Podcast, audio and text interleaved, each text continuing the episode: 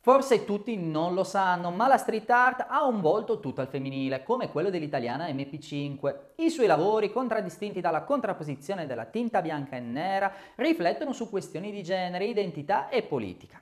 L'arte diventa il linguaggio principale per veicolare parole, idee e messaggi.